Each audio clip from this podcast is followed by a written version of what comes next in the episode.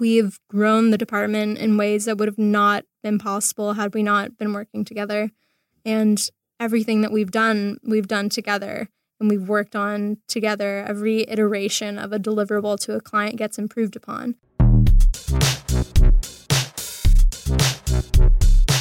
Every startup and tech company is after one main thing creating a company culture. I'd like to introduce you to Poppin. Poppin is more than just a popular furniture company, they are a culture creator. Poppin is so proactive about embracing our community culture, bringing everyone together at their incredible Silicon Beach mixers. Definitely go to poppin.com, mention We Are LA Tech to get on the invite list. Poppin's main mission is to create an atmosphere where we together can work happy poppin.com. P O P P I N.com. Welcome back to the We Are LA Tech podcast. We have a super special micro series happening right now where we are celebrating the most fabulous women in tech here in Los Angeles. And I am so, so excited to bring to you our next guest. Go ahead and introduce yourself, tell us who you work for and what your specialty is. Hi, I'm Leahna Purcell. I work for a company called Influential, and I'm a strategist. What that means is that I do all the social intelligence and analytics behind helping brands find influencers that work for them. Now, where in LA is Influential? Where is it based? It's in Beverly Hills. And how long has the company existed? Only about three years. It's a pretty uh, new company. And do you know the story, the origin story of like what what inspired Influential to be created? Yeah, so the founders actually were deeply involved in social. They got uh, different uh, tags, different handles, such as at travel on Instagram. Whoa. Um, right. That's epic. Uh, as well as other social and uh, media ventures. And that got them started uh, in the industry and they realized they could make a whole lot more money doing uh, influencer marketing. And then you came on board, you said about a year ago? Uh, about six months ago, actually. About six months Super ago. Super new, yep. And how did you find the role? I found the role, I believe, through it may have been either AngelList or LinkedIn. And what attracted you to the position? I liked the position because in my previous role, I actually was really involved in the analytics behind social media for um, very popular TV shows. And I found that while I, I was also doing the social media, the creation, the planning, the an- analytics. And what I found was that I like the analytics most. And so when I found a job that was solely in analytics, I thought, wow, that's a job for me. And they liked me too because I actually, in my last job, created a content analytics program. And they had never seen built that before. Uh, yeah. Yeah. What- Wait, so you're an engineer as well? Not exactly. It was more of uh, how can we analyze the content that we're putting out on social media and how can we categorize it to see what's doing well on each account. Would you say you're a bit of a data scientist? Yes, definitely. And when did you first realize that you were passionate about technology or data? I think I've always kind of known it. I've always played, you know, video games, I guess, when I was a kid. And I'm super organized. And I think that kind of comes hand in hand. And I think data scientists and people that deal with data in general have to be a little bit creative. And so it combined, you know, creativity, uh, data science, all the things that I liked. And what has been your trajectory to getting to where you are today? Where did you start? Walk us through the journey. Yeah, so I graduated from Emory with a BBA degree. And while I was there, I did a lot of uh, analytics classes and including marketing classes, but actually only a couple of those. And I found that the job that was going to be right for me was going to be something that involved a lot of different aspects of creation of analytics. And I realized when I was looking for my first job, I've only had two jobs so far. Uh, but Epic. and but they've been like epic jobs. They've been really great. Yeah. I've been really lucky to work where I've worked. And um, I thought, what better than to combine, you know, writing skills, copywriting. Um, I did design work. I created memes actually for my first job. Um, and uh, my skills in organization as well as skills in communication with the client for the first job. And that was that social media position. And okay, so I mean, this is nothing new, but I've been paying a lot of attention lately to social influence and the kind of um, conversion effect it could have on sales, on um, influencers selling merchandise. You know, all the YouTube influencers are now creating their own T-shirt shops, and there's even an LA company called FanJoy. They're they're using FanJoy to power creating merchandise. What would you say the difference in power is between an advertiser on a television show versus like an advertiser with a YouTuber or another social influencer? Like, uh, can can you really trust the delivery and the quality because it's not backed by a large organization? And does one with a TV show have the type of intimate conversion that a YouTuber can have?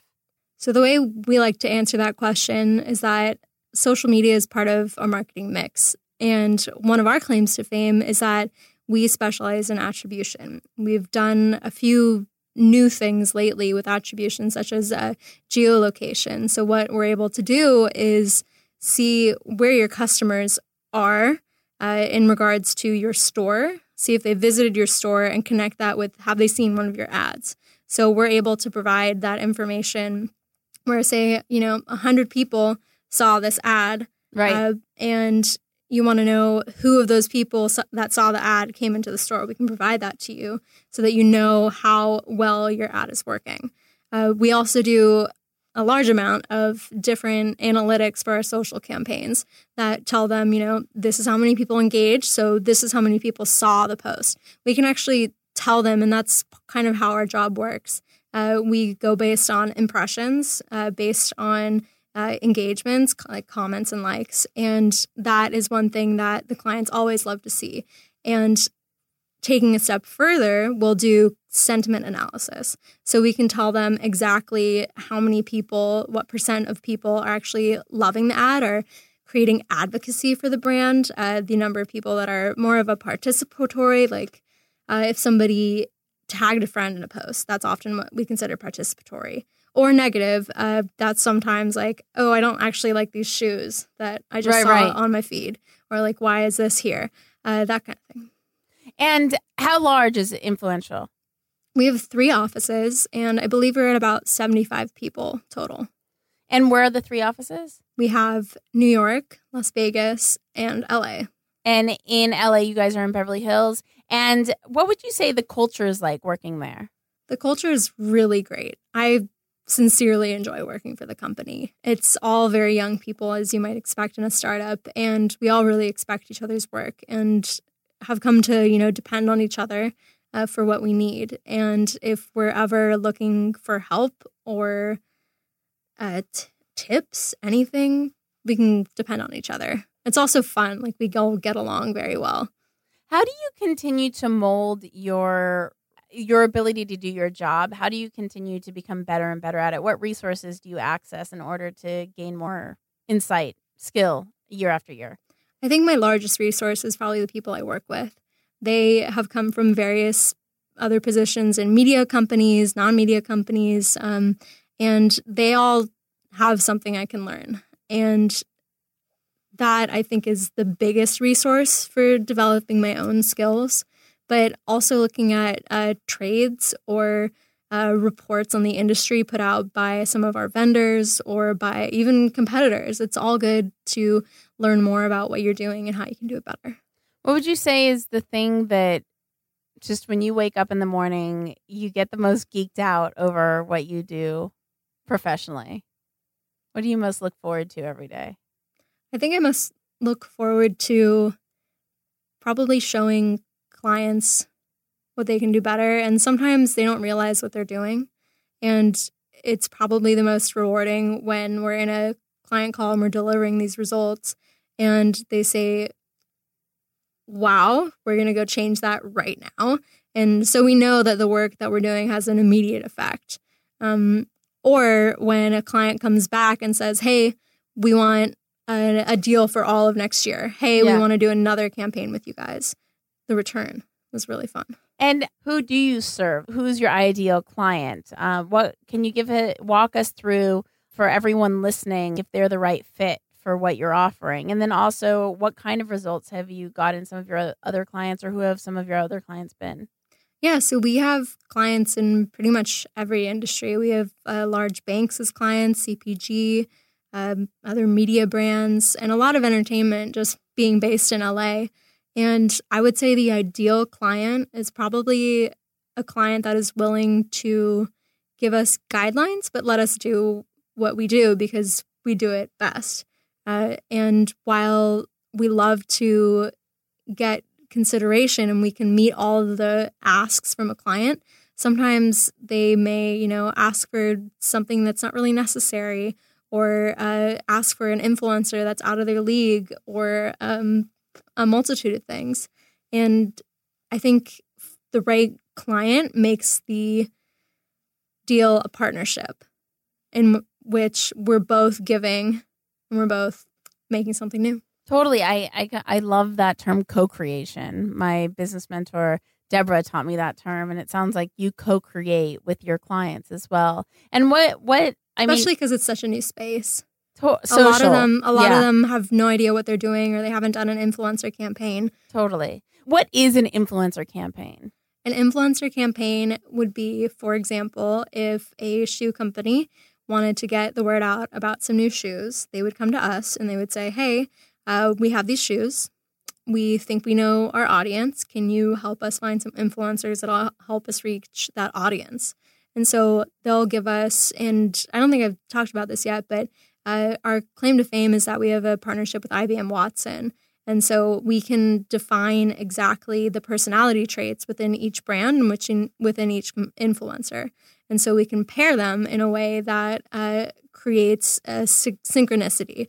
And in doing that, we can reach the people that the brand wants to reach. And who is the right fit? Like, is a startup too small? Or at what stage of a company can they afford to hire you?